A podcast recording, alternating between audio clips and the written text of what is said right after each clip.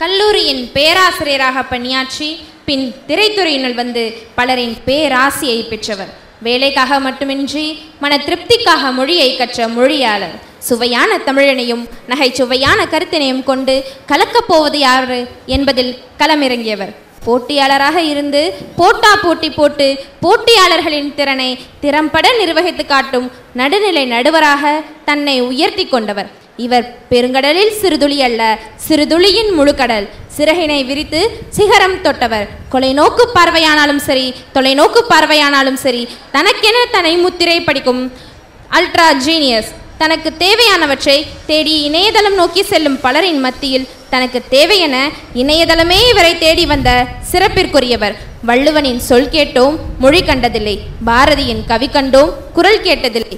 இவ்விரண்டையும் உம் கொங்கு தமிழ் மூலம் கேட்டு கண்டு கொண்டோம். தமிழ் ஒருபோதும் தன்னை பிச்சை எடுக்க விடாது என்பதை நிரூபிக்கும் வகையில் ஊடகத்தின் உச்சியில் தமிழை அரியணை ஏற்றிய அழகு பார்த்த தமிழன்னையின் தங்க மகன் அழகிய தமிழ் மகன் தன்னை அவமானப்படுத்திய சொந்தக்காரர்களுக்கு மத்தியில் சொந்தமாக கார்கள் பல வாங்கி தாழ்ந்து பேசியவர்களுக்கு மத்தியில் வாழ்ந்து பேசிய நிஜ நாயகன். பொழுதுபோக்கிற்காக பேசும் நகைச்சுவையாளர்களுக்கு மத்தியில் சமுதாயத்தை பழுது பார்ப்பதற்காக வந்த சிந்தனையாளர். பார்ப்பவர்களை அண்ணா தம்பி அக்கா நண்பா என இதழால் மட்டும் அழைக்காது இதயத்திலிருந்து அழைக்கும் எங்கள் வீட்டு பிள்ளை. தட்டு தடுமாறி தடுக்கி விழுந்து பிறரால் தடுக்கி விடப்பட்டு பல அவமானங்களையும் விமர்சனங்களையும் துடைத்தெறிந்து தனக்கான முகவரியை தானே உருவாக்கிய வெற்றியாளன் சாதிக்க துடிக்கும் வெறியாளன். பேச்சாற்றலில் கில்லி.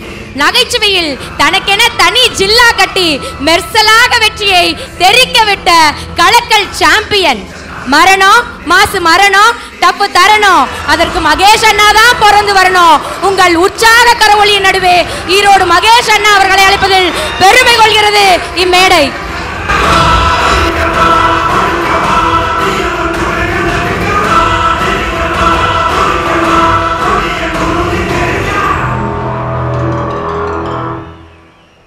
இப்படிலாம் பாட்டு போடாதீங்க பயமாக இருக்கு.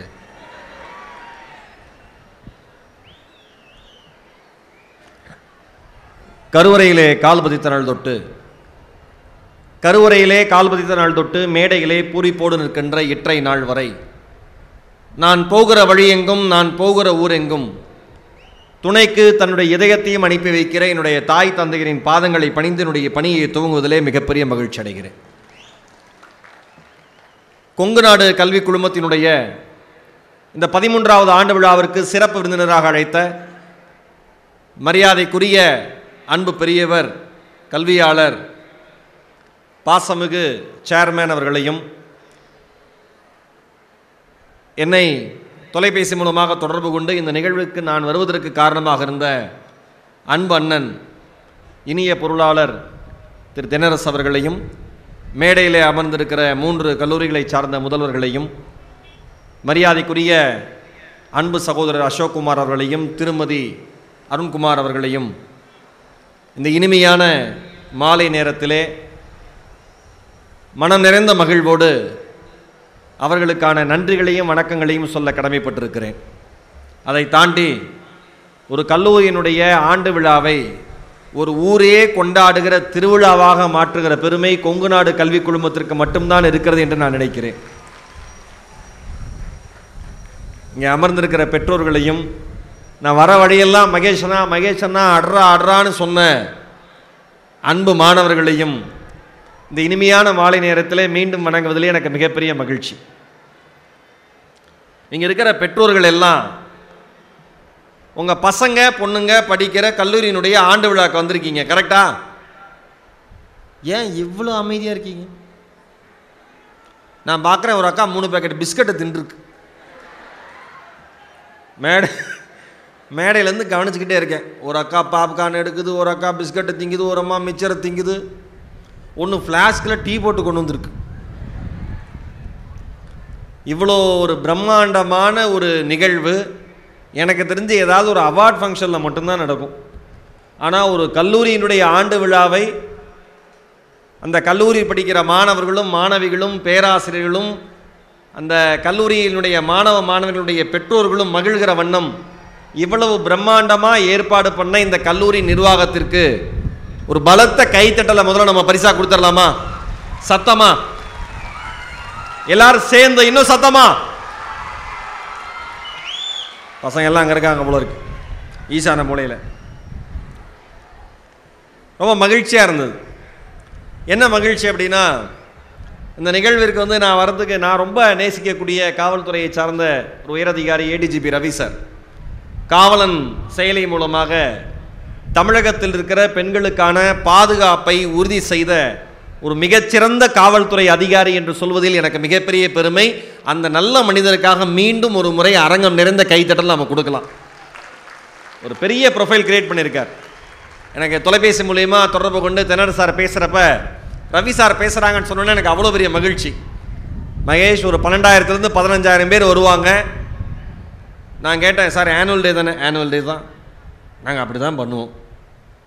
நல்லா சிறப்பாக பேசியிருங்க அப்படின்னாரு. ஓகே சார் அப்படின்னு. இந்த மேடையில் உட்காந்துருக்கிறப்ப எல்லாரும் வந்து சேர்மேன் சாருக்கு வணக்கம் சொல்கிறாங்க ட்ரெஷரருக்கு வணக்கம் சொல்கிறாங்க நம்ம நண்பருக்கு சகோதரருக்கு வணக்கம் சொல்கிறாங்க எனக்கு ஒரு சந்தேகம். நாம் வணக்கம் சொல்லாமல் இருந்தால் தப்பாயிருமோ?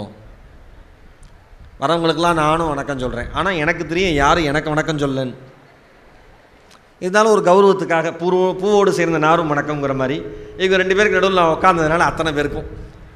அதில் ஒரு அக்கா நம்மட்டு சிரிப்பு சிரிச்சிட்டு போகுது. இவனுக்கு வணக்கம் சொன்ன மாதிரி இவன் கையெழுத்து கும்பிட்றான் பாருங்க அந்த அக்காவை பார்த்து வச்சிருக்கேன் இங்கே தான் உட்காந்துருக்கு நான். பொதுவாக ஒவ்வொரு நாட்டுக்கும் ஒவ்வொரு பெருமை இருக்குல்ல. இந்திய நாடு தமிழ்நாடு நம்ம பிறந்த மண்ணுனாலும் நான் எங்கே போனாலும் ரொம்ப பெருமையாக சொல்லுவேன். கொங்கு நாட்டை சேர்ந்த ஒரு மனிதன் என்று சொல்வதில் எனக்கு அலாதி ஆனந்தம் மிகப்பெரிய கர்வம் எப்பயுமே. நம்ம மண்ணுக்கே இருக்கிற ஒரு மிகப்பெரிய பெருமை அது. எவ்வளோ பேர் எவ்வளோ வசதியாக இருந்தாலும் எள்ளளவும் அந்த கர்வம் இல்லாத வாழ்கிற மனிதர்கள் கொங்கு நாட்டில் மட்டும்தான் இருக்காங்க. ரொம்ப சாதாரணமாக பேசிக்கிட்டு ஒரு ஐம்பது ஏக்கர் விவசாயம் பண்ணுற ஆளாக இருப்பார். அவர் பாட்டு நிலத்துல கோவணத்தை கட்டிட்டு ஏங்கன்னு நல்லா இருக்கேன்ட்டு போயிட்டே இருப்பார்.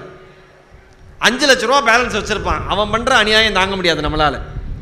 இது கொங்கு நாட்டுக்கே இருக்கிற எளிமை அதற்கே உரிய பெரிய பண்பாடு.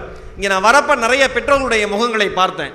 யாரும் அவ்வளோ பெரிய ஃபேமிலி பேக்ரவுண்ட்லேருந்து வந்த மாதிரி செல்வ செழிப்பான குடும்பத்திலேருந்து இருக்கிற பெற்றோர்கள் படிக்க வைக்கிற கல்லூரி மாதிரி இல்லை. நான் வந்தோன்னு தென்னர சார்ட்ட சொன்னேன். சேர்மேன் சார்ட்ட சொல்லலை. இந்த மேடையில் நான் சொல்கிறேன் எங்கேயோ மெட்ரோ சிட்டியில் வந்து நாம் ஒரு கல்லூரி நடத்தி அங்கே இருக்கிற மாணவர்களையும் வெளிமாநிலத்தில் இருக்கிற மாணவர்களையும் நம்ம நிறுவனத்துக்குள்ளே கொண்டு வந்து அவர்களுடைய வாழ்க்கை தரத்தை மீண்டும் அடுத்த நிலைக்கு உயர்வதை விட ஒரு கடைக்கோடியில் இருக்கிற ஒரு சாதாரண குடும்பத்தில் இருக்கிற ஒரு ஏழை வீட்டில் இருக்கிற ஒரு குடிசை வீட்டில் இருக்கிற அல்லது நம்ம ஓட்டு வீட்டில் இருக்கிற ஒரு சகோதரனோ சகோதரியோ ஒரு கல்வி நிறுவனத்துக்குள் வந்து ஒரு டிகிரி முடிச்சுட்டு ஒரு கார்ப்பரேட் கம்பெனிகள் நுழையிறான் அப்படின்னா அதுதான் அந்த கல்வி நிறுவனம் செய்கிற மிகப்பெரிய சாதனையாக நான் கருதுகிறேன். அதை கொங்கு நாடு செய்து நம்ம நிறுவனம் செய்கிறாங்க எனக்கு மனம் நிறைந்த வாழ்த்துக்கள் உங்கள் எல்லாருக்குமே. இங்கே இப்போ ஸ்டூடெண்ட்ஸ் பார்க்குற எல்லாம் அவங்க எல்லாமே ப்ரோக்ராம் பிஸியில் ஃப்ரெண்ட்ஸோட எல்லாம் பேசிகிட்டு இருக்காங்க. எழுத்தமாக உட்காந்துருக்குது எல்லாருமே பெற்றோர்கள். கரெக்டாக இந்த ரெண்டு பக்கம் உட்காந்துருக்க ஸ்டூடெண்ட்ஸ் இருக்கீங்களாம்மா? கை தூக்குங்க. அன்பு தம்பிகள் அங்கே எல்லாம் பெற்றோர்கள். எனக்கு சந்தேகம் நான் கேட்டேன் இவ்வளோ பெரிய இவ்வளோ வயசான ஸ்டூடெண்ட்ஸை நம்ம காலேஜில் படிக்கிறாங்கன்னு. அப்புறம் சேர்மேன் சார் சொன்னார் இல்லை ஒரு ஆள் ரெண்டு பேரை கூப்பிட்டு வரலாம். வந்ததெல்லாம் பேரண்ட்ஸு சொந்தக்காரங்க அப்படின்னார். ரொம்ப மகிழ்ச்சியாக இருந்தது. இப்படி தான் இருக்கணும். ஒரு ஆனுவல் டேனா எல்லாம் வந்து சந்தோஷமாக உட்காந்து பார்த்து ரசித்து கை தட்டணும். நீங்கள் வந்து இங்கே இருக்கிற அத்தனை பேரும் புரிஞ்சுக்க வேண்டிய அடிப்படையான விஷயம் என்ன அப்படின்னா ஒரு பொதுவான ஒரு போக்கு இருக்குது பொதுவாக கல்வியை பற்றி படித்தா யாருக்கும் வேலை கிடைக்கிறது இல்லை ஏதாவது பிஸ்னஸ் இருந்தால் பொழைச்சிக்கலாம். படிக்கிற காசை சேர்த்து வச்சுருந்தா கூட பிரயோஜனமாக இருந்திருக்கும். இன்றைக்கி படிப்பு படிக்கிறது ஒரு ஒன்று வேலை செய்கிறது ஒன்று படித்து முடிச்சு இவ்வளோ இன்ஜினியரிங் கிராஜுவேட் வெளியில் வராங்களே எல்லாருக்கும் வேலை கிடைக்குதா? இல்லை இவ்வளோ ஸ்டூடெண்ட்ஸ் வெளியில் வராங்களே இவ்வளோ வேலை கிடைக்குதா? பாலிடெக்னிக் இன்னும் வேல்யூ இருக்கா? இன்னும் டீச்சர்ஸை மதிக்கிறாங்களா? பிஎட்டுக்கு இருக்கா? இல்லை வந்து ஒரு எம்பிபிஎஸ் முடிச்சுட்டு வராங்களே ஊரில் எத்தனை பேர் டாக்டர் ஆகுறது இது அத்தனை கேள்வியும் தூக்கி ஓரமாக வச்சுருங்க. படித்தால் மட்டும்தான் ஒரு சமுதாயத்தினுடைய தலையெழுத்து மாறும் என்பதை மட்டும் மனதிலே அழுத்தமாக பதிய வைத்துக் கொள்ளுங்கள். படிக்கலைன்னா ஒன்றுமே நடக்காது. படிக்கலைன்னா ஒன்றுமே நடக்காது. இதே நாமக்கல் பக்கத்தில் இருக்கிற நாமக்கல்ல நாமக்கல் பஸ் ஸ்டாண்டில் திருச்சி சத்திரம் பஸ் ஸ்டாண்டில் சென்ட்ரல் பஸ் ஸ்டாண்டில் பஸ்ஸு வந்துடாதான்னு பார்ப்பேன் எந்த பஸ்ஸு சென்னை இங்கேருந்து சென்னைக்கு ஏதாவது பேச்சு போட்டிக்கு போகிறதா இருந்ததுன்னா பஸ்ஸுக்கு முன்னாடி சென்னை செல்ல அப்படின்னு எழுதி போட்டிருப்பாங்க. நாமக்கல் பஸ் ஸ்டாண்ட் போனீங்கன்னா இன்றைக்கி இருக்கும். சாக் பீஸில் எழுதுவாங்க. டிரைவரும் கண்டக்டரும் சேர்ந்து. ஏன்னா எந்த பஸ்ஸில் ரேட்டு கம்மியாக இருக்கோ அந்த பஸ்ஸில் ஏறி போகிறதுக்குன்னு ஒரு சமுதாயம் ரெடியாக இருக்குது அந்த சமூக மக்கள் ரெடியாக இருக்காங்க. வாழ்க்கையில் பின்னால் இருக்கிறவங்க. அந்த மாதிரி ஒரு சமுதாய பின்புலத்திலிருந்து வந்தவர் தான் இந்த ஈரோடு மகேஷ். வந்தவன் தான் இந்த ஈரோடு மகேஷ். முதல்ல மகேஷ் தென்னர் சார் கூட கேட்டார். என்ன நீங்கள் வந்து ஈரோடு மகேஷ்னு டிவி போனதுக்கு அப்புறம் மாற்றிக்கிட்டீங்களான்னார் உண்மை. மகேஷாக தான் இருந்தேன். ஆனால் சென்னை போனதுக்கப்புறம் ஒரு ஊரே என் பக்கம் இருக்கிற மாதிரி ஒரு தைரியம். என் ஊர் பேர் சேர்த்துக்கிறதுல. அதனால் ஈரோடுன்னு சேர்த்துக்கிட்டேன். ஆனந்த விகடனில் யாரோ டு ஹீரோ அப்படின்னு ஒரு பகுதி. எப்படி வந்து அடையாளம் தெரியாத ஒரு மனிதராக இருந்து இன்னைக்கு சமுதாயத்தில் அடையாளம் தெரிந்த மனிதராக மாறி இருக்காங்க அவங்கள பற்றிய குறிப்பு ஒரு பேட்டி எடுத்தாங்க.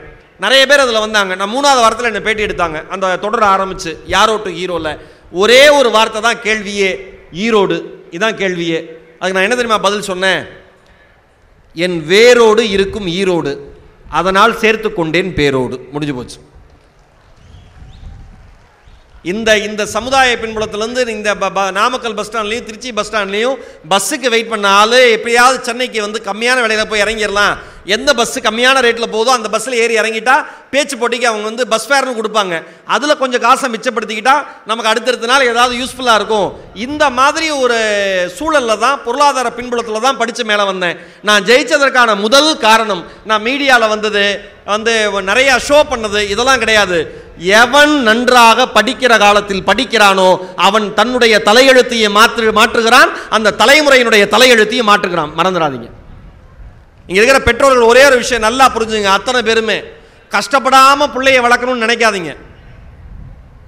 நீங்கள் என்ன கஷ்டப்படுறீங்க அப்படிங்கிறது குழந்தைங்கள்ட்ட சொல்லுங்கள் ஒரு ஒரு ரூபாய்க்கு அப்பா எவ்வளோ கஷ்டப்பட்டு உழைக்கிறாருங்கிறது உங்கள் பையனுக்கோ பொண்ணுக்கோ தெரியட்டும். ரொம்ப எளிமையாக வந்து உங்கள்கிட்ட ஐம்பது ரூபாய் நூறுரூவாய் நூற்றம்பது ரூபாய் இரநூறுவாய் வாங்கிட்டு போயிடுறாங்கல்ல. வட்டிக்கு கடன் வாங்கிட்டு வட்டி வட்டிக்கு விட்டு ஆள் ஒவ்வொரு தடவையும் வீட்டு வாசல் வந்து நிற்கிறப்ப எவ்வளோ அவமானத்தில் தலை குனிகிறீங்க அதெல்லாம் உங்கள் மகனுக்கும் மகளுக்கும் சொல்லி வளருங்க. ஐயோ நான் பட்ட கஷ்டம் என் புள்ள படக்கூடாது நான் பட்ட கஷ்டம் என் புள்ள படக்கூடாது. உண்மை. நீங்கள் பட்ட கஷ்டம் உங்கள் குழந்தைங்க படக்கூடாது. ஆனால் நீங்கள் படுற கஷ்டம் தெரியாமல் குழந்தைங்கள வளர்க்கவே கூடாது. மறந்துடாதீங்க. இன்னைக்கு இருக்கிற நிறைய பெற்றோர்கள் பண்ணுற தவறு பெரும்பான்மையான பெற்றோர்கள் பண்ணுற தவறு தொண்ணூறு சதவீதம் கூட சொல்லுவேன். அதில் வந்து பொருளாதாரத்தில் வித்தியாசமே இல்லை. ரொம்ப சாதாரணமான ஒரு குடும்பத்திலிருந்து ஒரு பையன் டெய்லி காரில் வந்துட்டு போகிறானா அவன் குடும்பம் வரைக்கும் அத்தனை பேரும் ஒரே மென்டாலிட்டியில் இருக்கீங்க பெற்றோர்களில். என்ன மென்டாலிட்டி அப்படின்னா என் பையன் படித்தா போதும் என் பொண்ணு படித்தா போதும் அதுக்கு நான் உயிரை அடமான வச்சாவது படிக்க வைப்பேன். இந்த டயலாக்கே வேண்டாம். உங்கள் பையனை நல்லா படிக்க வைங்க. இவங்களே சலுகைகள் தராங்க. அப்புறம் என்ன?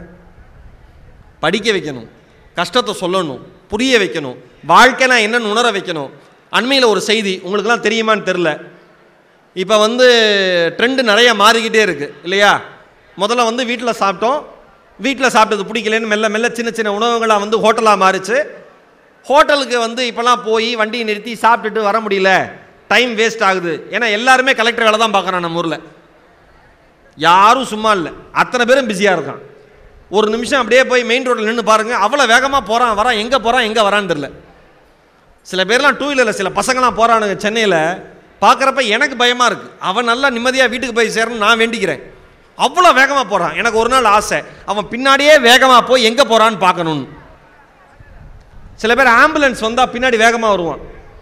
ஆம்புலன்ஸே வந்து யாரையாவது உயிரை காப்பாற்றுறதுக்காக அந்த சைரன் சவுண்ட் போட்டுட்டு வேகமாக போகுது. இவனுக்கு என்னென்னா ஆம்புலன்ஸ் பின்னாடியே போனோம்னா சீக்கிரம் போயிடலாம். ஆம்புலன்ஸ்குள்ளே இருக்கிறவன் என்ன நினைக்கிறான்? உள்ளே இருக்கிறவன் சீக்கிரம் போயிடக்கூடாதுன்னு தான் அவனே சீக்கிரமாக போகிறான் பின்னாடி வரவன் என்ன நினைக்கிறான்? சீக்கிரம் போயிடணும்னு சீக்கிரமாக போகிறான் என்ன நம்ம பசங்கள்லாம் எதில் வேகமாக இருக்கணும்? ஒன்று நான் இங்கே இங்கே இருக்கிற பெற்றோர்களுக்கு சொல்கிறேன் எனக்கு வந்து அந்த பைக் வாங்கி கொடு இந்த பைக் வாங்கி கொடு என் ஃப்ரெண்டு அந்த பைக் வச்சுருக்கான் எனக்கு மாற்றி கொடு எனக்கு என்ன பண்ணுவே தெரியாது. நான் பைக் வாங்கி கொடுத்தா தான் காலேஜ் போவேன்னு சொன்னால் நீங்கள் உங்கள் பையனை காலேஜ் அனுப்பணும்னு அவசியமே இல்லை. முதல்ல இங்கே இருக்கிற பெற்றோர்கள் புரிஞ்சுங்க படித்தா தான் காலேஜ் போக முடியும். பைக்கில் எல்லாம் காலேஜே போக முடியாது. பாஸ் பண்ண முடியாது. டிகிரி தர மாட்டாங்க அப்படி ஏதாவது இருக்கா சார் இந்த பைக் வச்சுருந்தா அட்டானமஸ் வேறு ஆயிடுச்சு நம்ம காலேஜ் இருக்காங்க சரமணியா இந்த பைக் வச்சுருந்தா நீ வந்து இனிமேல் அட்டானமஸ்ப்பா நீ பாஸ் பண்ணிடலாம் அப்படி எதுவும் இல்லையே. படித்தா தானே பாஸ் பண்ண முடியும். ஆனால் பெற்றோர்கள்லாம் இதில் வேற வாங்கி பைக்கை வாங்கி கொடுத்துட்டு அந்த அம்மா பத்து வீட்டில் பெருமை வேற. என் பையன் பைக்கு கேட்டான். தாலி அடகு வச்சு வாங்கி கொடுத்துட்டேன். ஒரே பையன்ல மூஞ்சி சுண்டி போகுதுமா? நல்லா இருக்கட்டும். நமக்கு என்ன? போகிற காலத்தில் இதெல்லாம். கடைசியில் மூணு மாதத்தில் கை கால் அகட்டிட்டு படுத்து கிடக்காங்க ஆஸ்பத்திரியில். பப்பரக்கான் ரோட்டுக்கு நடுவில் அடிபட்ட தவளை மாதிரி லாரி டயரில் செய்யணும் தவளை மாதிரி காலை விரித்து போட்டுவிட்டு ஒன்று சொல்லவா? இப்போ அண்மையில் நான் சொல்லலை சாப்பாடு ஹோட்டல் ஆரம்பிக்கிறாங்க. ஹோட்டல் பெரிய பெரிய ஹோட்டலாக மாறுது. ஹோட்டலில் போய் உட்காந்து சாப்பிட்ற அளவு கூட டைம் இல்லைன்னு இவன் நினச்சிக்கிறான். அடுத்ததாக என்ன வருது? ஊபர் ஈட்ஸ் வருது ஸ்விக்கி வருது ஜொமேட்டோ வருது நிறுவனங்கள்லாம் வராங்க. கரெக்டாக நீங்கள் ஆர்டர் பண்ணால் மொபைல் ஆர்டர் பண்ணால் சாப்பாடு எங்கே வந்துடும் வீட்டுக்கு வந்துடுதா இன்னும் கொஞ்ச நாள் பாருங்கள் என்னால் எடுத்து சாப்பிட முடியல. நான் டிவி பார்த்துட்டு பிஸியாக இருக்கேன். ஊட்டி விடுங்கன்னா அதுக்கு ஒரு ஆள் வருவான். நிச்சயமாக நடக்கும். இது விளையாட்டு இல்லை. என்எஸ்கே அப்போ சொன்னார் நிறைய பாடல்களில் அவ்வளோ வரிகள் சொன்னார். இன்றைக்கி எல்லாமே நடக்குது. உண்மையிலே நடக்கும். என்றைக்குமே இந்த வாழ்க்கையினுடைய நியதி என்ன தெரியுமா? ஒரு மனிதனுடைய சோம்பேறித்தனம் மற்றொரு மனிதனுடைய மூலதனம். இது லைஃபோட தியரி இப்படி தான் இருக்கும். உன்னால் வீட்டில் சமைக்க முடியலையா? நீ ஹோட்டலுக்கு போய் சாப்பிட்றியா? அது அவனுக்கு மூலதனம். உன்னால் ஹோட்டலுக்கு போய் கூட சாப்பிட முடியலையா? வீட்டிலே இருக்கியா? ஹோட்டலுக்கு இருக்கிறவனும் சம்பாதிப்பான் கொண்டு வந்து டெலிவரி பண்ணுறவனும் சம்பாதிப்பான். அப்படி ஊபர் ஈட்ஸில் அண்மையில் ஒரு சகோதரி நான் உங்களுடைய ஸ்டோரி இன்னைக்கு பார்த்துக்கிட்டு இருந்தேன். வியந்து போனேன். வள்ளின்னு அவங்க பேர். பிஎஸ்சி கிராஜுவேட் வேறு. அவங்க ஹஸ்பண்ட் வந்து ஒரு பேங்க்கோட ஏடிஎம் செக்யூரிட்டியாக ஒர்க் பண்ணுறாரு வருமானம் பத்தலை. சின்ன குழந்த வேற. என்ன பண்ணுறதுன்னு யோசிக்குது அந்த பொண்ணு. கூகுளில் ஏதாவது ஜாப் ஆப்பர்ச்சுனிட்டி இருக்குமான்னு தேடி பார்க்குது ஊபர் ஈட்ஸ் விளம்பரம் வருது. டெலிவரிக்கு ஆள் வேணும்னு. அந்த சகோதரி டிவிஎஸ் ஃபிஃப்டி ஒன்று வச்சுருக்காங்க. அப்ளை பண்ணுறாங்க அங்கேருந்து வந்து கால் வருது. ஓகே நீங்கள் வந்து டூ வீலர் ஓட்டி எக்ஸ்பீரியன்ஸ் இருக்கா? இருக்குங்க. எவ்வளோ வருஷமாக ஓட்டுறீங்க? பத்து வருஷமாக கிட்டத்தட்ட ஓட்டுறேன். ஓகே சொந்தமான டூ வீலரா என்ன டூ வீலர் வச்சுருக்கீங்க? டிவி சுட்டி ஓகே நீங்கள் டெலிவரிக்கு வந்து எலிஜிபிள் நீங்கள் போங்க பண்ணுங்கங்கிறாங்க. நீங்கள் யாரும் நம்ப மாட்டீங்க. இங்கே இருக்கிற அத்தனை மாணவர்களும் மாணவிகளும் கவனமாக மனசில் வச்சுங்க. ஒன்றரை வயது குழந்தையை தன்னுடைய வயிற்றில் கட்டி அணைத்தபடி ஒரு பெல்ட் மாதிரி வச்சு கட்டிட்டு ஊபர் ஈட்ஸுக்கு யார் யாரெல்லாம் டெலிவரி வந்து யார் யாரெல்லாம் வந்து ரெக்வஸ்ட் போடுறாங்களோ அவங்க வீட்டுக்கு டெலிவரி போய் கொடுத்து ஒரு நாளைக்கு பன்னெண்டுலேருந்து பதினாறு டெலிவரி அந்த சகோதரி செய்கிறாங்க ஐநூறுலேருந்து அறநூறு ரூபாய் தான் சம்பாதிக்கிறாங்க. அதில் நூற்றம்பது ரூபா பெட்ரோலுக்கு போயிடுது காலையில் மூணு மணி நேரம் மறுபடியும் மாலை மூணு மணி நேரம். பெற்ற குழந்தையை வயிற்றில் கட்டிக்கொண்டு பின்னாடி அந்த டெலிவரி பாக்ஸை வச்சுட்டு அந்த சகோதரி வள்ளி என்கிற அந்த சகோதரி சென்னையினுடைய வீதிகள் முழுவதும் வலம் வருகிறாள். மீடியாவில் அவ்வளோ பெருசாக அந்த சகோதரியை பேசுனாங்க. அந்த குழந்தை அந்த சகோதரியை ஒரே ஒரு வார்த்தை சொன்னாங்க. எனக்கு ரொம்ப ஆச்சரியமாக இருந்தது. இவ்வளோ சிரமப்பட்டு பெற்ற குழந்தையை எல்லாம் வயிற்றில் இருக்கிற குழந்தைய வெளியில் வந்தால் போதும் நல்லபடியாக நினைப்பாங்க. நீங்கள் வெளியில் வந்ததுக்கப்புறம் உங்கள் வயிற்றோடையே கட்டி அணைச்சிக்கிட்டு இருக்கீங்க. ஏமா இப்படி ஒரு காரியம் பண்ணுறீங்கன்னு கேட்டதுக்கு அந்த வள்ளி என்கிற சகோதரி சொன்னால் இந்த குழந்தை என்ன நம்பி வந்த குழந்தை? இது படிக்கிறதுக்கும் இது வளர்கிறதுக்கும் இதோட ஃபியூச்சருக்கும் நாங்கள் உழைச்சே ஆகணும். என் கணவருடைய வருமானம் மட்டும் எனக்கு இப்போ எங்களுக்கு பத்தலை. நானும் எக்ஸ்ட்ரா உழைக்கணும் சம்பாதிக்கணும்னு நினச்சேன். அதனால தான் ஊபர் ஈட்ஸில் வந்து நான் ஒரு டெலிவரி கேர்லாக ஜாயின் பண்ணேன். ஒரு நாளைக்கு நானூறுரூவா சம்பளம் வருது. எவ்வளோ நாள் என்னால் வேலை செய்ய முடியுமோ அவ்வளோ நாளும் வேலை செய்வேன். அதற்கு பேட்டி எடுக்கிற அந்த பையன் கேட்குறான். ஏமா இப்படி குழந்தைய கூட்டிகிட்டு போகிறப்ப அந்த குழந்தைக்கு அது கஷ்டமா இல்லையான்னு? அதற்கு அந்த தாய் சொல்கிறா உன் தாய் எவ்வளவு சிரமப்பட்டு உன்னை வளர்க்கிறேன் என்பதை இந்த வயதிலிருந்தே அந்த குழந்தை தெரிந்து கொள்ளட்டும் வெளியுலகத்தை பார்க்கட்டும் என்று சொல்லுகிறாள். ஒன்றரை வயசு குழந்தைய வயிற்றில் கட்டிட்டு ஒரு அம்மா சென்னையில் ஒரு நாளைக்கு நூறு கிலோமீட்டர் டிராவல் பண்ணி முந்நூறுரூவா நானூறுரூவா சம்பாதிக்குது. அவ்வளோதான் இங்க இருக்கிற எல்லா மாணவர்களும் மாணவிகளும் ஞாபகம் வச்சுங்க. அவ்வளோ ஈஸியாக ஒன்றும் உங்கள் அம்மா அப்பா காசு வந்துடல. அவ்வளோ ஈஸியாக ஒன்றும் உங்கள் அம்மா வந்து அம்மானி வீட்டு சொந்தக்காரங்களோ இல்லை டாடா பில்ல சொந்தக்காரங்களோ கிடையாது. இல்லை மிகப்பெரிய பொருளாதார பின்புலம் கிடையாது. விவசாயம் செஞ்சு பொழைச்சிக்கலாம். என்ன நடந்தாலும் பரவாயில்ல. பேங்க் பேலன்ஸ் இருக்கு. அப்படி கிடையாது. இன்னைக்கு உழைச்சா இன்னைக்கு சாப்பாடு. நாளைக்கு உழைச்சா நாளைக்கு சாப்பாடு. இந்த சூழலில் ஒரு குழந்தையை ஒரு தாயும் தந்தையும் படிக்க வைக்கிறார்கள் என்றால் என்னை பொறுத்தவரை பொருளாதார பொருளாதார பின்புலம் இல்லாமல் தினசரி கூலியாக வேலை பார்த்து குழந்தைகளை படிக்க வைக்கிற ஒவ்வொரு பெற்றோர்களும் ஆஸ்கர் விருதுக்கு தகுதியானவர்கள் என்பதை இங்கே இருக்கிற மாணவர்களும் மாணவிகளும் புரிஞ்சுக்கணும். ரொம்ப ஈஸியாக நிறைய பேர் இருந்துடுறீங்க.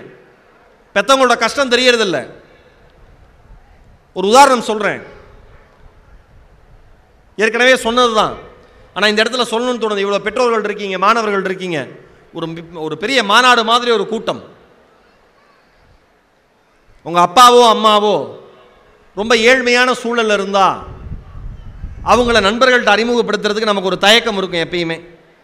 அம்மா ஒரு நல்ல சீலை கட்டிட்டு வரல சேலை கட்டிட்டு வரல அப்பா ஒரு நல்ல வேட்டி சட்டை போட்டுட்டு வரல அப்படின்னா ஃப்ரெண்ட்ஸ் கிட்டேயோ ப்ரொஃபஸர் கிட்டேயோ இல்லை தான் பழகுற இடத்துலையோ இவங்க தான் என் அம்மா இவங்க தான் என் அப்பா அப்படின்னு அறிமுகப்படுத்துறதுலேயே உங்களுக்கு வந்து சிரமமாக இருக்கும் கஷ்டமாக இருக்கும். பட்டுக்கோட்டை பக்கத்தில் மதுக்கூர்னு ஒரு ஊர் அதன் பக்கத்தில் ஒரு சின்ன கிராமம். நான் பட்டுக்கோட்டை மதுக்கூருக்கு வந்து தெரிஞ்ச தம்பியினுடைய திருமணத்துக்காக போயிருக்கேன். அப்போ அந்த மதுக்கூரில் இருக்கிற ஒரு அரசு வங்கியில் இருக்கிற மேலாளர் மேனேஜர் என்னை கூப்பிட்டு அனுப்புகிறார் ஈரோடு மகேஷ் சார் நான் பார்க்கணும். நீங்கள் பார்க்க முடியுமா? பேங்க்குக்கு வர வைக்க முடியுமான்னு கேட்குறாரு நான் ஃபோன் பண்ணி என்ன சார்னே சார் நீங்கள் வந்தீங்கன்னா என்கிட்ட சில விஷயம் இருக்குது சார். நான் உங்கள்கிட்ட சொல்லணும்னு ஆசைப்பட்றேன். இல்லைனா நான் வரேங்கிறார். இல்லை சார் நீங்கள் உங்கள் வேலை டைமில் வர வேண்டாம். கல்யாணம் முடிஞ்சது நான் ஃப்ரீயாக தான் இருக்கேன். நானே வரேன்ட்டு போகிறேன் அவரை பார்க்க. சார் நான் ஒரு விஷயம் சொல்கிறேன் சார். உலகத்தில் எத்தனை மேடைக்கு போகிறீங்களோ அத்தனை மேடையில் இதை சொல்லுங்கள் சார். இன்றைக்கி இருக்கிற பொண்ணுங்களும் பசங்களும் திருந்துட்டோன்னார் சொல்லுங்கள் சார்னு. அவர் சொன்ன போதே எனக்கு ஏதோ ஒரு விபரீதமான ஒரு விஷயத்தை தான் அவர் சொல்ல போகிறாருன்னு எனக்கு தோணுச்சு. இல்லை வேறு ஏதாவது தன்னம்பிக்கை தரக்கூடிய விஷயத்தை சொல்ல போகிறாரா அப்படின்னு தோணுச்சு. அவர் சொன்னார் சார் எனக்கு தெரிஞ்ச ஒரு விவசாயி சார் தினக்கூலி அவர். அவர் பையனை வந்து பக்கத்தில் இருக்கிற ஒரு நகரத்தில் கல்லூரியில் படிக்க வைக்கணுங்கிறது தான் ஒரு நல்ல கல்லூரியில் படிக்க வைக்கணுங்கிறது தான் அவருடைய அதிகபட்ச லட்சியமே. அந்த பையன் அவ்வளோ பிரமாதமாலாம் படிக்கலை. ஆனால் எப்படியாவது அவன் அந்த காலேஜில் சேர்த்துறணும்னு அந்த காலேஜுக்கு போய் பிரின்ஸிபல் காலில் சேர்மேன் காலில் செக்ரட்டரி காலில் விழுந்து அவங்க கேட்ட பணத்தை தர முடியலன்னா கூட ஏதாவது சொற்ப பணத்தை கொடுத்து என்னால் இவ்வளோதாங்க முடியும்? என் வாழ்க்கையினுடைய எதிர்காலமே இதுதான். என்னுடைய எதிர்காலமே இந்த பையன்தான். காலேஜில் நல்லா படிச்சிடும் ஒரு சீட்டு வாங்கி கொடுங்க சீட்டு கொடுத்துருங்கன்னு சொல்லி கஷ்டப்பட்டு சீட்டு வாங்கி கொடுத்துருக்கார். அந்த பையன் ஹாஸ்டலில் தங்க பிடிக்க பிடிக்காம கவர்மெண்ட் ஹாஸ்டலில் தங்குறதுக்கு பிடிக்காம நான் நண்பர்களோட சேர்ந்து வெளியில் தங்கி தான் படிப்பேன்னு சொல்லி அம்மா அப்பாட்ட டிமாண்ட் பண்ணி அப்பாவை கட்டாயப்படுத்தி அந்த காலேஜுக்கு பக்கத்தில் கொஞ்சம் தூரத்தில் இருக்கிற ஒரு நண்பர்களோட சேர்ந்து ஒரு வீட்டில் தங்கி படிக்கிறார். மாதம் மாதம் நேரம் இருக்கிறப்பலாம் இந்த அப்பா போய் பையனை பார்த்துட்டு வர்றது வழக்கம். தினக்கூலி விவசாயி தினக்கூலிகள் அம்மாவும் அப்பாவும். ஒரு நாள் அந்த மாதத்துக்கான பணத்தை எடுத்துகிட்டு கையில் இருக்கிற பணத்தெல்லாம் எடுத்துகிட்டு பையனை பார்க்க போகிறாரு ரொம்ப மகிழ்ச்சியாக அவனுக்கு பிடிச்சதெல்லாம் வாங்கிட்டு போகிறாரு உள்ளே நுழையிறப்பே அந்த பையன் சத்தம் போடுறான். ஏன்பா வரப்போ சொல்லிட்டு வர மாட்டியா? எத்தனை தடவை சொல்லியிருக்கேன். நீ ஃபோன் பண்ணாமல் வரக்கூடாதுன்னு. ஏன் இப்படிலாம் வர அடிக்கடி? அப்படின்னா இல்லைடா காசு கொடுக்கணும்டா. காசு கொடுக்கணும் சரிதான். பேங்க்கில் போட்டு விட்ருக்கலாம் இல்லை வந்து எனக்கு ஃபோன் பண்ணிட்டு வந்திருக்கலாம். இப்படிலாம் டக்கு டக்குன்னு வராதப்பா. அப்படின்னு நான் அவர் சொல்லி பையனை ஏதோ வேலை இருக்குன்னு நினச்சிக்கிட்டு சரிடா சரிடா மன்னிச்சிடுறான்னு காசு கொடுத்துட்டு கிளம்பிடுறாரு. அவன் வாங்கிட்டு போயிடுறான். ஓகேப்பா பார்த்து போப்பான்னு. கொஞ்சம் தூரம் போன மனுஷன் பையனுக்கு வந்து வெளியில் சாப்பிட்றதுனா பிடிக்குமே. ஏதோ அஞ்சு பசங்க சமைச்சு சாப்பிட்றாங்க. ஆம்பளை பசங்க சின்ன பசங்க என்ன பெருசாக சமைச்சு சாப்பிட போகிறாங்க அப்படின்ட்டு வெளியில் போன மனுஷன் கொஞ்சம் தூரம் நடந்து போன மனுஷன் மறுபடியும் திரும்பி வந்திருக்கார். இருக்கிற காசெல்லாம் எடுத்துட்டு ஏதாவது பையன்கிட்ட கொடுத்துட்டு போவோம் ஏதாவது வாங்கி சாப்பிட்டோம் சின்ன வயசு அவனுக்கு பிடிச்சதை வாங்கி சாப்பிட்டோன்னு அந்த அவன் தங்கியிருந்த அந்த வீட்டுக்குள் அந்த தந்தை நுழைய போகிறார். உள்ளே இருந்து நண்பர்களுடன் சேர்ந்து அவருடைய மகனினுடைய பேச்சு குரல் அவருக்கு கேட்கிறது. வந்துட்டு போனது யார்ரா? வெளியிலே வச்சு பேசி வெளியிலே அமைச்சிட்டியேன்னு சொல்லிட்டு அவன் நண்பன் கேட்குறான் அதற்கு அந்த பையன் சொல்கிறான் எங்கள் வீட்டில் வேலை செய்கிற வேலைக்காரரான்றான்.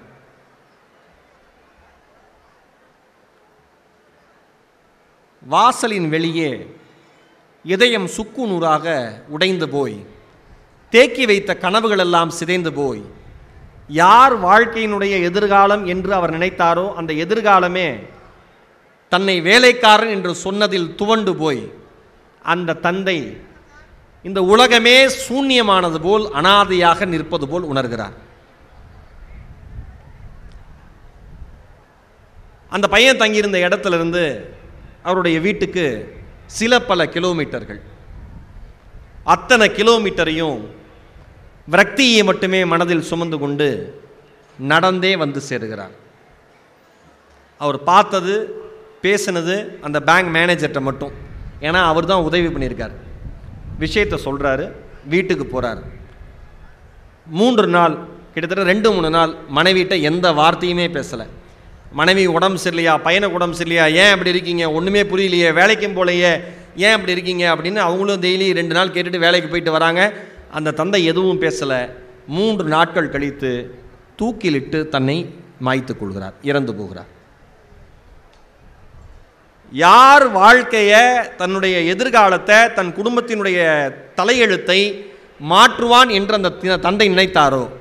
அந்த மகனே பெத்த அப்பாவை அவரோட ஸ்டேட்டஸுக்காக எனக்கு இவர் அப்பா கிடையாது வேலைக்காரன்னு சொன்னதுனால ஒரு அப்பா தூக்கு போட்டு செத்து போயிட்டார். இது தெரிந்த ஒரு உதாரணம். இங்கே இருக்கிற அத்தனை மாணவர்களுக்கும் மாணவிகளுக்கும் சொல்கிறேன் உங்கள் தந்தை கரை படிந்த வேட்டியோடும் கரை படிந்த சட்டையோடும் உங்கள் தாய் கிழிந்து போன சேலையோடும் தன் வாழ்க்கையை தியாகம் செய்து உங்கள் பெயருக்கு பின்னால் ஒரு டிகிரி வருவதற்காக உழைக்கிறார்கள். அவர்கள் செய்கிற தியாகம் இந்திய நாட்டில் சுதந்திர போராட்ட செய்த தியாகிகளுக்கு சமம் என்பதை இங்கு இருக்கிற அத்தனை பேரும் மனதிலே பதிய வைத்துக் கொள்ளுங்கள். அவ்வளோ சீக்கிரமாக அம்மா அப்பா விட்டு கொடுத்துறாதீங்க. அவ்வளோ சீக்கிரமாக விட்டு கொடுத்துறாதீங்க. நீங்கள் எங்கே வேணால் போகலாம் யார் கூட வேணால் இருக்கலாம் என்ன வேணால் பேசலாம் என்ன வேணால் செய்யலாம். உங்களுக்கு வீட்டு ஞாபகம் வீட்டில் இருக்கிறப்ப கூட அதிகமாக இருக்கிறது இல்லை காரணம் ஃபோன் இன்றைக்கி ஸ்டேட்டஸ் என்ன அப்படின்னு முதல்ல எல்லாம் ஸ்டேட்டஸ்னு பேசுனது ஒருத்தன் படிப்பில் ஸ்டேட்டஸில் பெரிய ஆளாக இருப்பானா ஒருத்தன் தொழிலில் ஸ்டேட்டஸில் பெரிய ஆளாக இருப்பானா இல்லை ஒருத்தன் பணத்தில் ஸ்டேட்டஸில் பெரிய ஆளாக இருப்பானா இல்லை ஒருத்தர் இண்டஸ்ட்ரி வச்சிருக்கிற ஸ்டேட்டஸில் பெரிய ஆளாக இருப்பாரா? அப்படி தான் இருந்தது ஸ்டேட்டஸ் இன்றைக்கி ஃபோன் வச்சுருக்கிற அத்தனை பேரும் கேட்குறான் என் status பார்த்தியான்னு WhatsApp Twitter FB Instagram smart phone நீங்கள் ஸ்மார்ட் ஆகிறதுக்கு நீங்கள் வீணாக போகிறதுக்கு கிடையாது. திருவள்ளூர் பக்கத்தில் ஒரு கல்லூரி படிக்கிற இரண்டாம் வகு இரண்டா ரெண்டாவது வருஷம் செகண்ட் இயர் படிக்கிற ஒரு மாணவி ஃபேஸ்புக் மூலிமா ஏற்பட்ட காதலால் பெற்ற தாயை கழுத்தை நெரித்து கொன்ற சம்பவம் இதே தமிழகத்தில் நடந்திருக்கு. மறந்துடாதீங்க.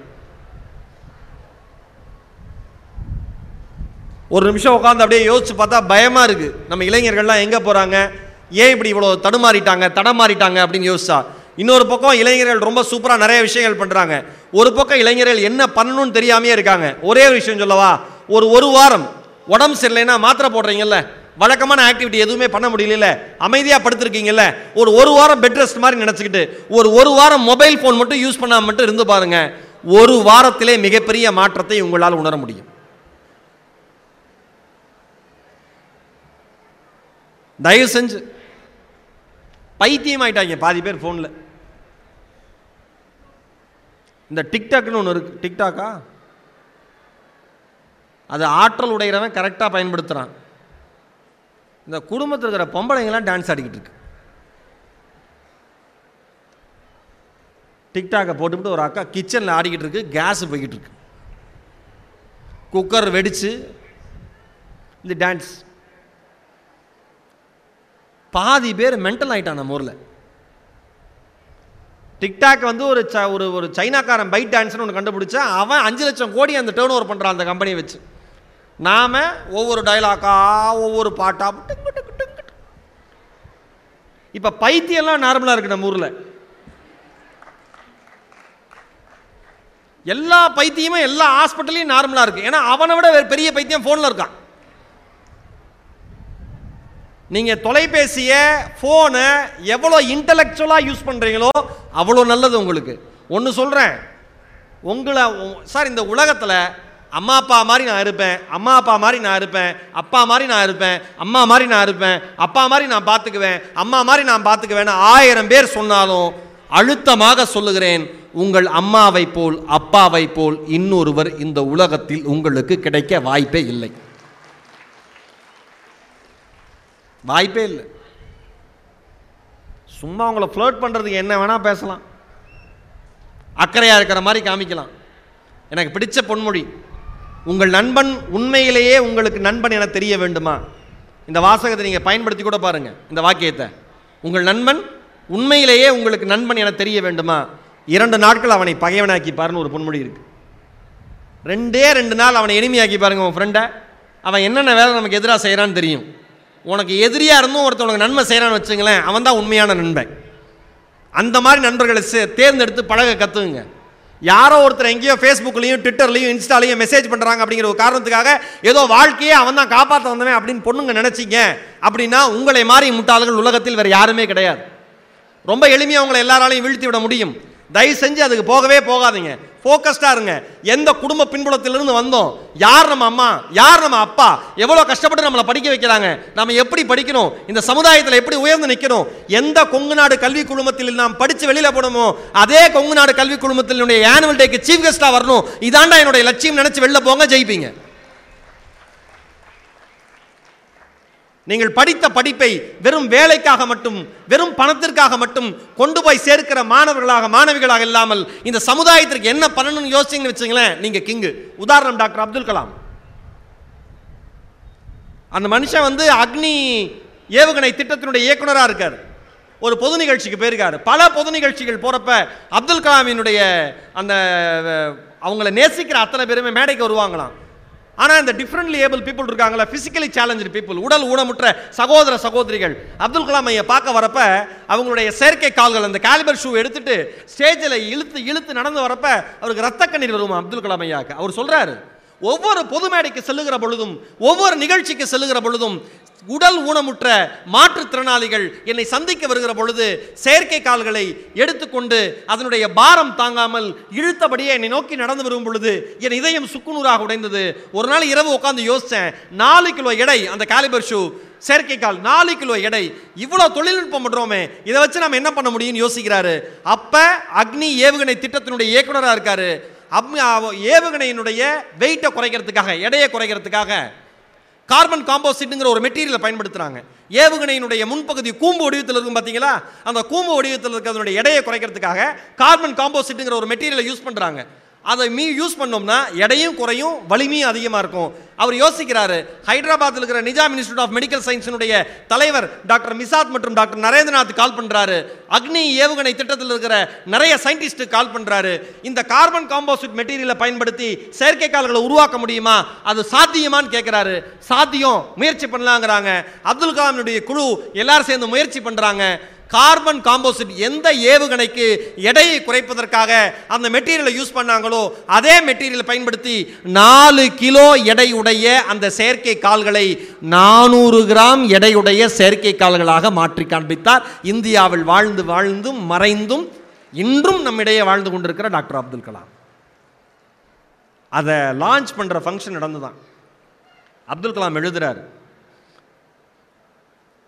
எடை குறைவான விலை குறைவான அந்த செயற்கை கால்களை என் நாட்டு குழந்தைகளுக்கு பொருத்தி பார்க்கிற நிகழ்ச்சி நடந்தது.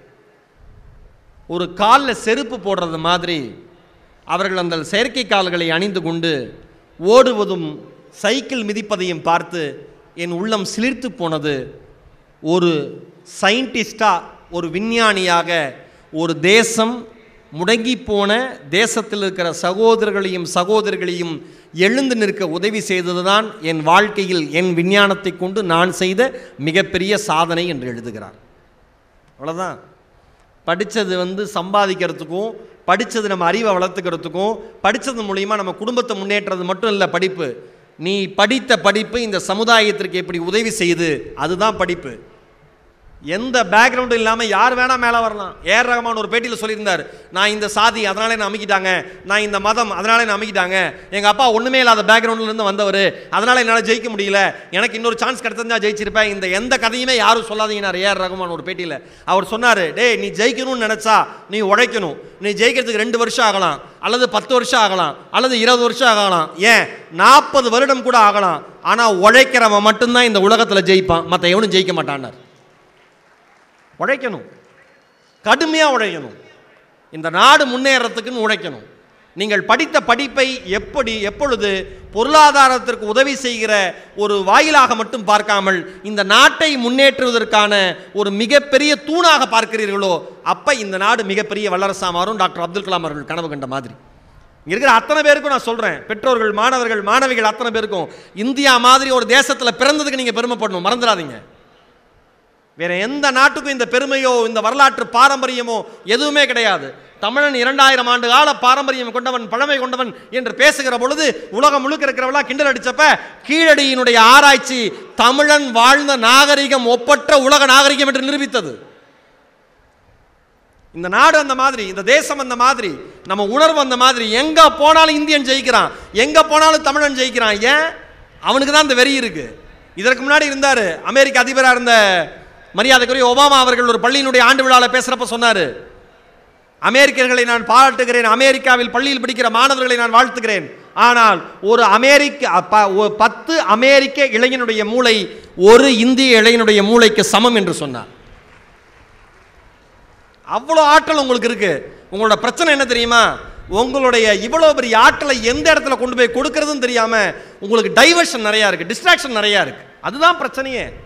தேவையில்லாமல் வந்து ஒரு ஒரு நடிகர்களை வாழ்த்துவதற்கும் நடிகைகளை வாழ்த்துவதற்கும் தேவையில்லாமல் கெட்ட பழக்கங்களில் நேரத்தை செலவழிக்கிறதுக்கும் சம்பந்தமே இல்லாத வார்த்தைகளை பேசி மகிழ்வதற்கு மட்டும்தான் நீங்கள் நேரத்தை செலவு பண்ணுறீங்க ஒரே கொஞ்ச நேரம் யோசிச்சு வாழ்க்கையில் எப்படா முன்னேறலாம் அப்படின்னு உட்காந்து யோசிக்க ஆரம்பிச்சீங்கன்னா நீங்கள் வாழ்க்கையில் முன்னேறிடுவீங்க. ராணியார் அரசு மேல்நிலைப் பள்ளின்னு புதுக்கோட்டையில் இருக்குது பதினொன்றாவது படிக்குது. ஜெயலட்சுமின்னு ஒரு மாணவி. அப்பா கிடையாது. அப்பா கூட இல்லை.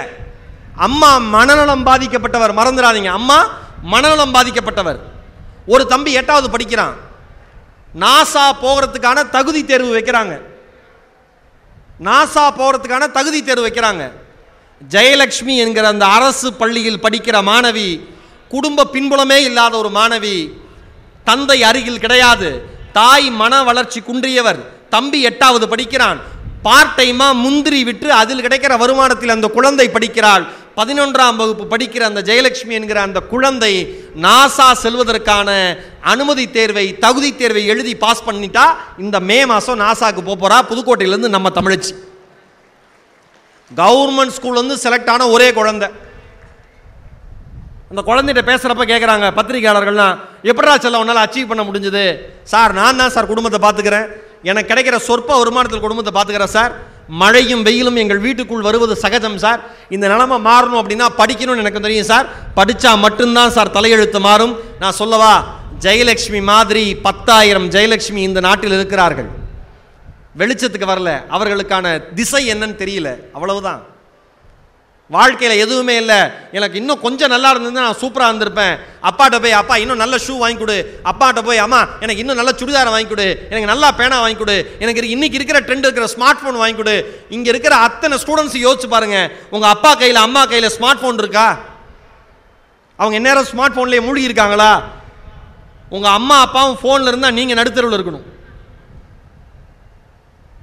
ஒரு சாதாரண ஃபோன் எனக்கு தெரியும் அப்பாவை பற்றி நான் படிக்கிற காலத்தில் நான் கேன்வாஸ் ஷூ போட்டு போவேன். கேன்வாஸ் ஷூ போட்டு ஸ்கூலுக்கு போயிட்டு வந்துட்டு கேன்வாஸ் ஷூ புதுசாக வாங்கி கொடுத்தப்ப அப்படியே பல பலன்னு பாலிஷ் போட்டு அப்படியே எடுத்து வச்சுருப்பேன். பத்திரமா ஓரமாக எங்கள் அப்பா ஆஃபீஸ் போயிட்டு வருவார். அப்பாவோட சைக்கிள் சத்தம் கேட்டாலே பயமாக இருக்கும். குடுக்குடுன்னு ஓடி போய் கைகாலெல்லாம் கழுவிட்டு விபூதி வச்சுட்டு படிக்கிற மாதிரி உட்காந்து நடிப்பேன்.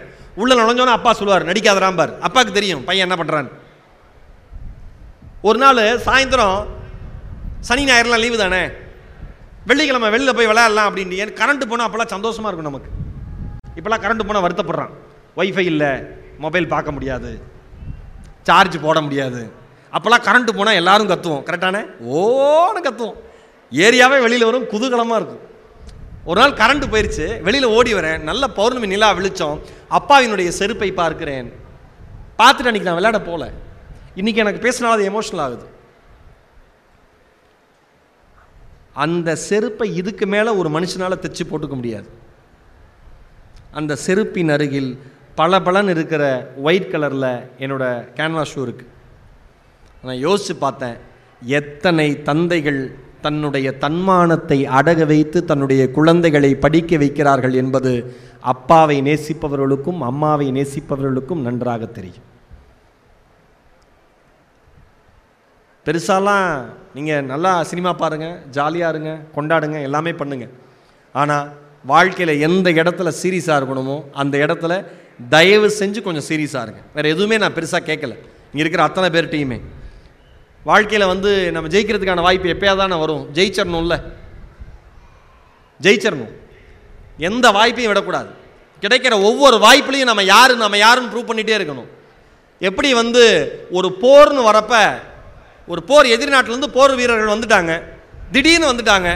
அந்த இங்கே இருக்கிற வீரர்கள்லாம் ஐயோ நான் ரெடியே ஆகலையே அப்படின்னு சொன்னால் அவன் குத்திட்டு போயிட்டே இருப்பான். அந்த மாதிரி தான் வாழ்க்கை. வாழ்க்கையில் எந்த நேரம் வேணால் வாய்ப்பு வரும். வாய்ப்பு வருகிற பொழுது நான் இன்னும் ரெடியாக இல்லையே. நான் கொஞ்சம் ரெடி ஆகிட்டு உன்னை நோக்கி வரட்டுமான அந்த வாய்ப்பு உங்களுக்காக காத்திருக்காது. தாண்டி போயிட்டே இருக்கும். வாய்ப்புகளை வாய்ப்புகளுக்காக காத்திருக்காதீங்க. வாய்ப்பு அங்கே இருக்குன்னு தெரிஞ்சிருச்சுன்னா போய் கதவெல்லாம் தட்டாதீங்க. நிறைய பேர் சொல்லுவாங்க வாய்ப்பு வந்து விட்டால் வாய்ப்பு இருக்கிற இடம் தெரிந்துவிட்டால் அதனுடைய கதவை போய் தட்டுங்கள் காலிங் பெல் அடியுங்கள்மாங்க இந்த டயலாக்லாம் ஒத்தே வராது இன்னைக்கு. வாய்ப்பு அங்கே தான் இருக்குன்னு தெரிஞ்சிருச்சுன்னா வாய்ப்புக்கான கதவு மூடி இருந்ததுன்னா எட்டி உதச்சி உடைச்சிட்டு உள்ளே எவன் போகிறானோ அவன் தான் வாழ்க்கையில் பெரிய ஆளாக வருவான். வாய்ப்புகளை நாம் போய் எடுத்துக்கணும். நாம் அதை வந்து திருடணும். அதில் அந்த அந்த ஒரு திருட்டை மட்டும்தான் நம்ம வாழ்க்கையில் செய்யணும். வாய்ப்பு எங்கெங்கெல்லாம் இருக்கோ நாம தேடி தேடி போய் திருடி திருடி திருடி நம்மளையும் வளர்த்துக்கிட்டு நம்மை சார்ந்த சமுதாயம் வளர்த்துக்கிட்டு நம்ம குடும்பத்தையும் வளர்க்கிற மாணவர்களாக மாணவிகளாக இருக்க வேண்டும். இங்கே இருக்கிற பெற்றோர்கள் அத்தனை பேருக்கு மீண்டும் ஒரு முறை சொல்கிறேன் நீங்கள் எல்லாம் மிகப்பெரிய தியாகிகள். அதை ம- எந்நேரமும் உங்கள் பையன்கிட்ட குழந்தைகிட்ட சொல்லிக்கிட்டே இருக்க வேண்டாம். நீங்கள் சொல்கிற விதத்தை தான் மாற்றணும் இருக்கிற எல்லாரும் என்ன பண்ணுறீங்கன்னா குழந்தைங்களுக்கு புரிகிற மாதிரி சொல்கிறதுக்கான பக்குவம் இன்னைக்கு பெற்றோர்களுக்கே கிடையாது. நான் கஷ்டப்படுறேன் அப்படிப்பட்டேன் இதை பட்டேன் இதை பட்டேன் அதை பண்ணேன் இதை பண்ணேன். அதெல்லாம் இல்லை. ஒரு நாள் நான் வேலை செய்கிற இடத்துக்கு சும்மா வாடணும் உங்கள் குழந்தைய கூட்டிகிட்டு போங்க. நீங்கள் எந்த வேலை செஞ்சாலும் பரவாயில்ல.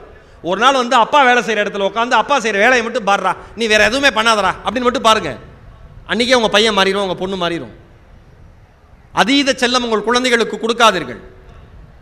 உங்கள் குழந்தைங்க ஃபோனு பாஸ்வேர்டு இருந்துச்சுன்னா என்ன பாஸ்வேர்டுன்னு கேட்டு தெரிஞ்சுங்க. தப்பே இல்லை. பாஸ்வேர்டு வைக்காதன்னு சொல்லுங்கள் எந்த குழந்தை நேர்மையாக இருக்கிறதோ அந்த குழந்தையினுடைய மொபைலில் பாஸ்வேர்டு இருக்க வேண்டிய அவசியமே இல்லை. அதே தான் தாய்க்கும் தந்தைக்கும். அப்படியே பாஸ்வேர்டு இருந்தாலும் உங்கள் வீட்டில் இருக்கிற எல்லாருக்கும் அது தெரியணும். உங்கள் குழந்தைகளுடைய நண்பர்கள் யாருன்னு பாருங்க. உங்கள் பொண்ணு பையன் அவங்களோட ஃப்ரெண்ட்ஸ் யாருன்னு பாருங்கள் வீட்டுக்கு வர சொல்லுங்கள் அவங்ககிட்ட பேசுங்க. அப்போ தான் தெரியும் உங்கள் பையன் என்ன மாதிரி ஒரு சூழலில் வளர்றான் அப்படின்னு சொல்லிட்டு. இது எல்லாம் பெற்றோர்களாகி நீங்கள் செய்தே தீர வேண்டும். மாணவர்களாகி நீங்கள் தயவு செஞ்சு தன்னம்பிக்கையோடு இருங்க. படிக்கிற நிறுவனத்தின் மீது பெருமையோடு இருங்க. எதுக்காக படிக்க வந்தோம் இதை வச்சு என்ன சம்பாதிக்கலாம் அப்படிங்கிறத யோசிக்காமல் படிப்பது மட்டும்தான் என்னுடைய வேலைன்னு நீங்கள் நினச்சி படிச்சீங்கன்னா நீங்கள் நினைக்கிற வேலையை தாண்டி ஒரு உயரிய வேலை உங்களுக்கான வெளிச்சம் என்பது நிச்சயம் கிடைக்கும் கிடைக்கும். வாழ்வது ஒரு முறை நம்மை வாழ்த்தட்டும் இனி வருகிற தலைமுறை. வரப்ப அப்துல் கலாமையோட வாசகம் எழுதியிருந்தாங்க நம்முடைய பிறப்பு தரித்திரமானாலும் இறப்பு சரித்திரமாக இருக்கட்டும். நன்றி வணக்கம்.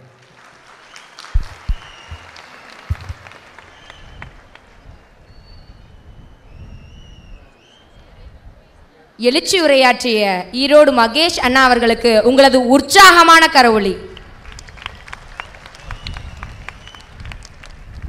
தவிர்க்க முடியாத அலுவலக பணி நிமித்தமாக உயர்திரு என்ஜினியர் பிஎஸ்கேபி அருண்குமார் ஐயா அவர்களால் இவ்விழாவிற்கு வர இயலாத காரணத்தினால் அவர்களுக்கு பதிலாக அவரது துணைவியார் திருமதி அனிதா அருண்குமார் அம்மா அவர்கள் வாழ்த்துறை வழங்கினார். மேலும் நமது செயலாளர் உயர்திரு என்ஜினியர் கொங்கன் கே தங்கவேலு ஐயா அவர்களால் வர இயலாத காரணத்தினால் இவ்விழா சீரும் சிறப்புமாய் நடைபெற தன் மனமார்ந்த வாழ்த்துக்களை தெரிவித்த செயலாளர் ஐயா அவர்களுக்கு எங்களது நெஞ்சார்ந்த நன்றியை தெரிவித்துக் கொள்கிறோம் Winners always keep moving. They leap to every failure into success. It is the time to bestow the winners of the academic. Now it's a time for reward the engineering students. The overall best outgoing and the best outgoing student of the year goes to Mr. S. Nitish Kumar of Mechanical Department with 8.64 CGPA. He was a class topper in every semester by securing first place twice, second place thrice, and third place for one. He had done three pattern in Indian pattern. He had presented various technical papers and won first place twice and second place twice and third place for one time. He is a secretary and active member in Indian Society of Technical Education. He is a vice chairperson and also the active member in Automotive Engine and active member in NSS, active member in Mechanic Association and also the CEO of Entrepreneurship Development Cell.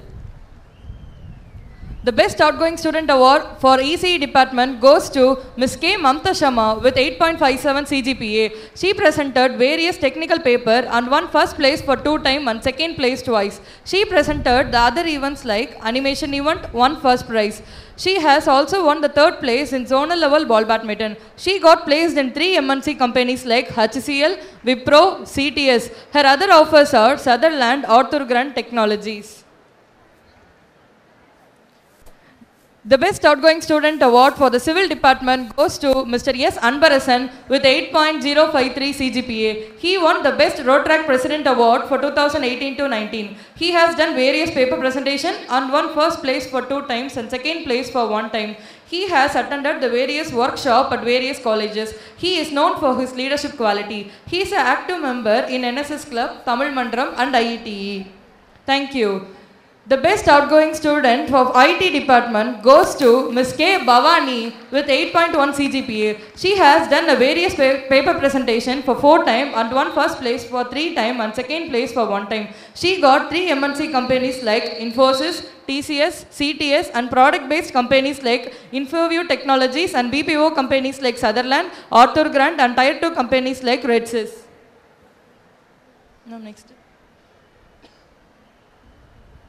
The Best Outgoing Student Award for Triple E Department goes to Ms. S. Priyadarshini with 8.42 CGPA. She has done the various technical paper presentation, attended boot camp in Anna University and BIT campus. She has done circuit scrub and won first place. She also has participated in the technical quiz and won second place. She is an active member in NSS, Rotary Club, Science Club and also the department association member.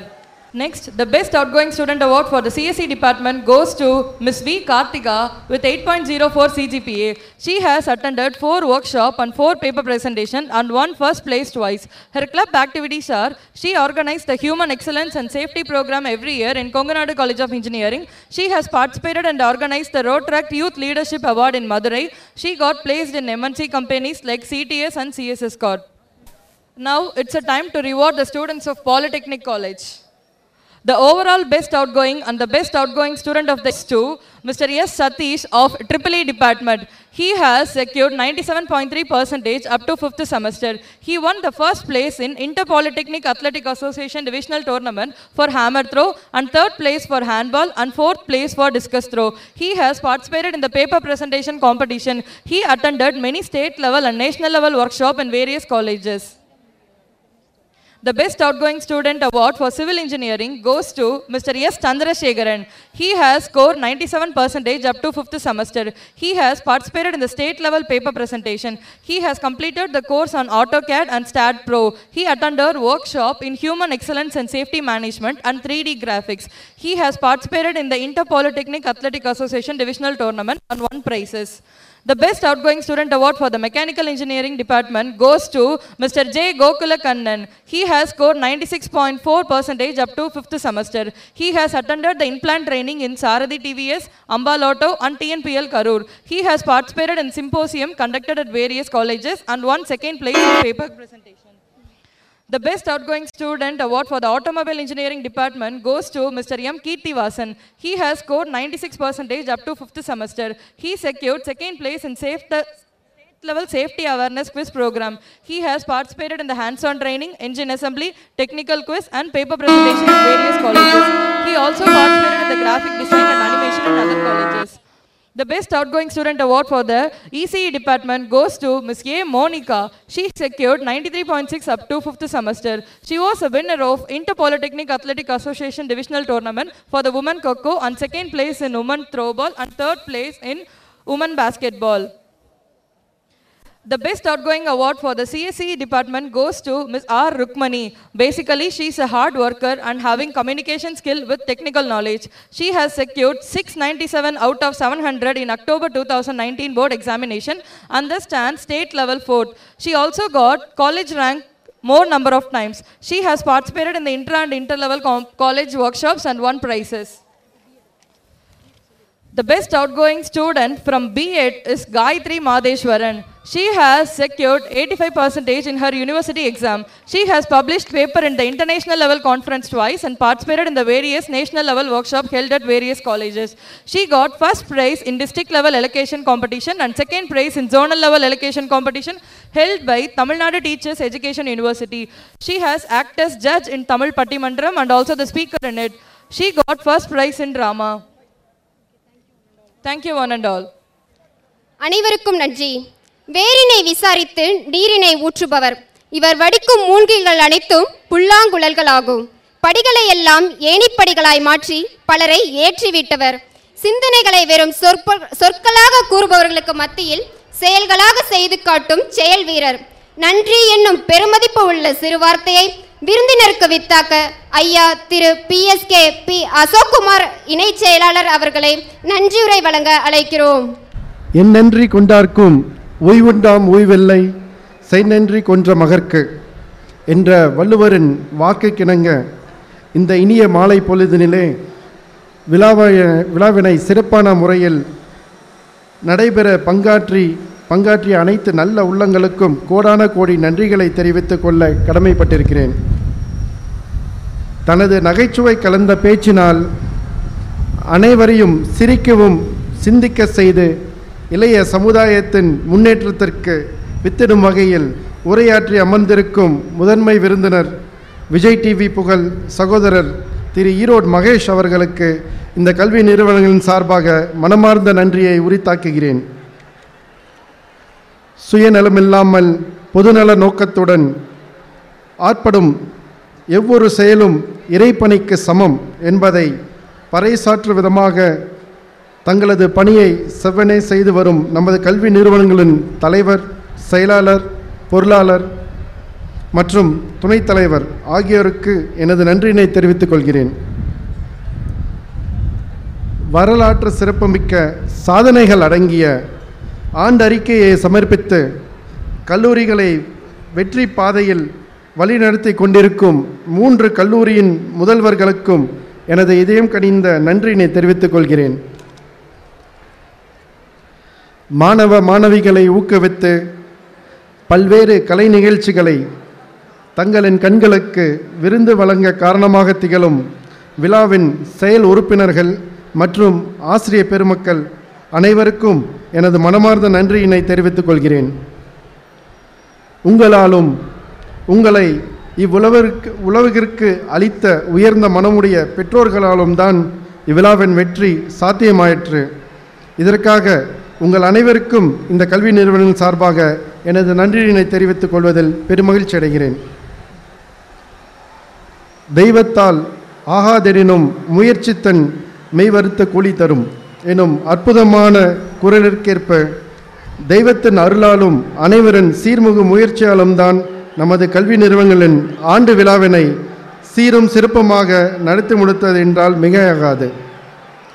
இவ்விழாவினை சிறப்பாக நடத்த உதவி செய்த அனைத்து நல்ல இதயங்களுக்கும் எனது நன்றியினை காணிக்கையாக்கி நன்றி கூறி விடைபெறுகிறேன் நன்றி வணக்கம்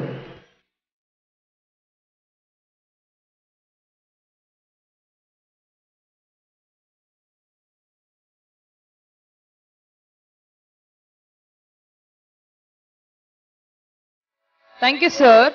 Next, I would like to call Ms. M. Pranika Dakshanya, dancer.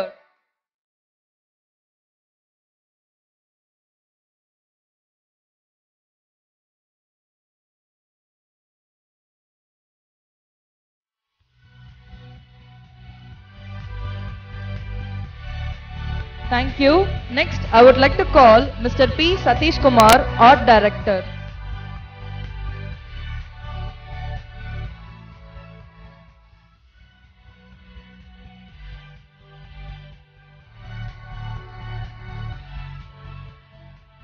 Next, I would like to call Mr. G. Adit Kumar, dancer.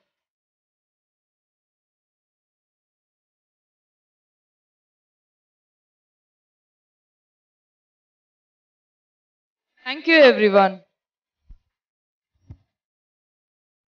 Dance before the music is over. Live before your life is over.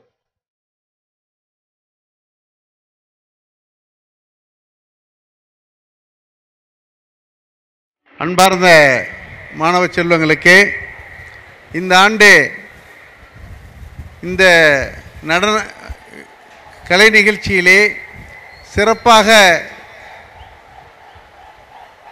நடனமாடுகின்ற மாணவர்களுக்கு ஒவ்வொரு துறை சார்பாக judgement சொல்லுவதற்காக இந்த juris இவங்களையெல்லாம் கூப்பிட்ருக்கோம் இவங்க முதல் இரண்டு மூன்று என்று இல்லாமல் பொறியியல் கல்லூரியிலே மாணவர்களுக்காக பெஸ்ட் பர்ஃபார்மன்ஸ் இரண்டுக்கும் ரூபாய் ஐந்தாயிரம் ஐந்தாயிரம் பரிசீலிக்கப்படும் என்பதையும் மாணவிகளுக்கு ஒரு பரிசு பெஸ்ட் பர்ஃபார்மன்ஸுக்கு ஐந்தாயிரம் ரூபாய் வழங்கப்படும் என்பதையும் தெரிவித்துக் கொள்கின்றோம். அதே போன்று பாலிடெக்னிக் கல்லூரியிலும் கொடுக்கப்படும். பிஎட் கல்லூரியிலே எண்ணிக்கை குறைவாக இருப்பதால் இரண்டு பரிசுகள் பெஸ்ட் பர்ஃபார்மன்ஸ் கொடுக்கப்படும். முதல் இரண்டு மூன்று என்ற எண்ணிக்கை கிடையாது. சிறந்த நிகழ்ச்சிக்கு வழங்கப்படும் என்பதை தெரிவித்துக் கொள்கின்றேன். நன்றி.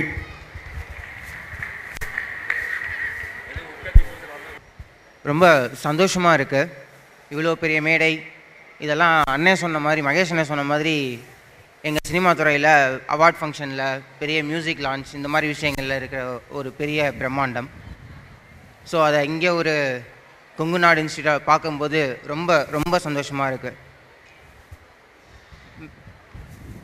இங்கே எங்களால் முடிஞ்ச ஒரே ஒரு விஷயம் என்ன அப்படின்னா உங்களுக்குள்ளே இருக்கிற ஒவ்வொரு திறமைகளையும் ஐடென்டிஃபை பண்ணி அதுக்கு என்ன எங்களால் உதவி பண்ண முடியுமோ அதை நாங்கள் கண்டிப்பாக பண்ணுறதுக்காக மட்டும்தான் இங்கே வந்திருக்கோம். ஸோ இங்கே பெர்ஃபார்ம் பண்ணுற அத்தனை கலைஞர்களும் நல்லா பெர்ஃபார்ம் பண்ணுங்கள் உங்களுடைய வாய்ப்புகளுக்கு நாங்கள் உதவி செய்கிறோம். நன்றி.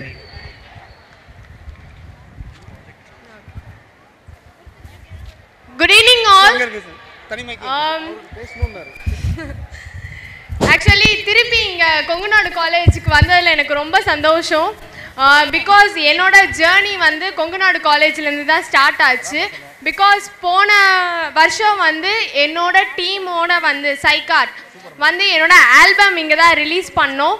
ஸோ அன்னைக்கு ஸ்டார்ட் ஆன ஜேர்னி இன்னமும் இப்பயும் கண்டினியூ ஆகிட்டுருக்கு ஸோ அதுக்கு முக்கிய காரணம் chairman and Kongunadu college Um, இன்னைக்கு இவ்வளோ பெரிய ஆப்பர்ச்சுனிட்டி அன்னைக்கு வந்து ஒரே ஒரு நாள் எங்கள் டேலண்ட்டை பார்த்து இன்னைக்கு ஜட்ஜாக கூப்பிட்டு எங்களை ஹானர் பண்ணதில் ரொம்பவே சந்தோஷமாக இருக்குது ஸோ இன்னைக்கு எல்லாருமே கற்றுக்கிட்டதை பண்ணாமல் உங்களோட டேலண்ட்ஸை ப்ரூஃப் பண்ணுங்க. ஏன்னா இன்னைக்கு உங்கள் டே பிகாஸ் இன்னைக்கு ஒரு ஒரு உங்கள் டீம்லேருந்து ஒரு ஒரு டேலண்ட்டை பார்த்து அடுத்து எங்களோட ஃப்யூச்சர் ப்ராஜெக்டில் கண்டிப்பாக வாய்ப்பு இருக்குது so give your best rock the flow thank you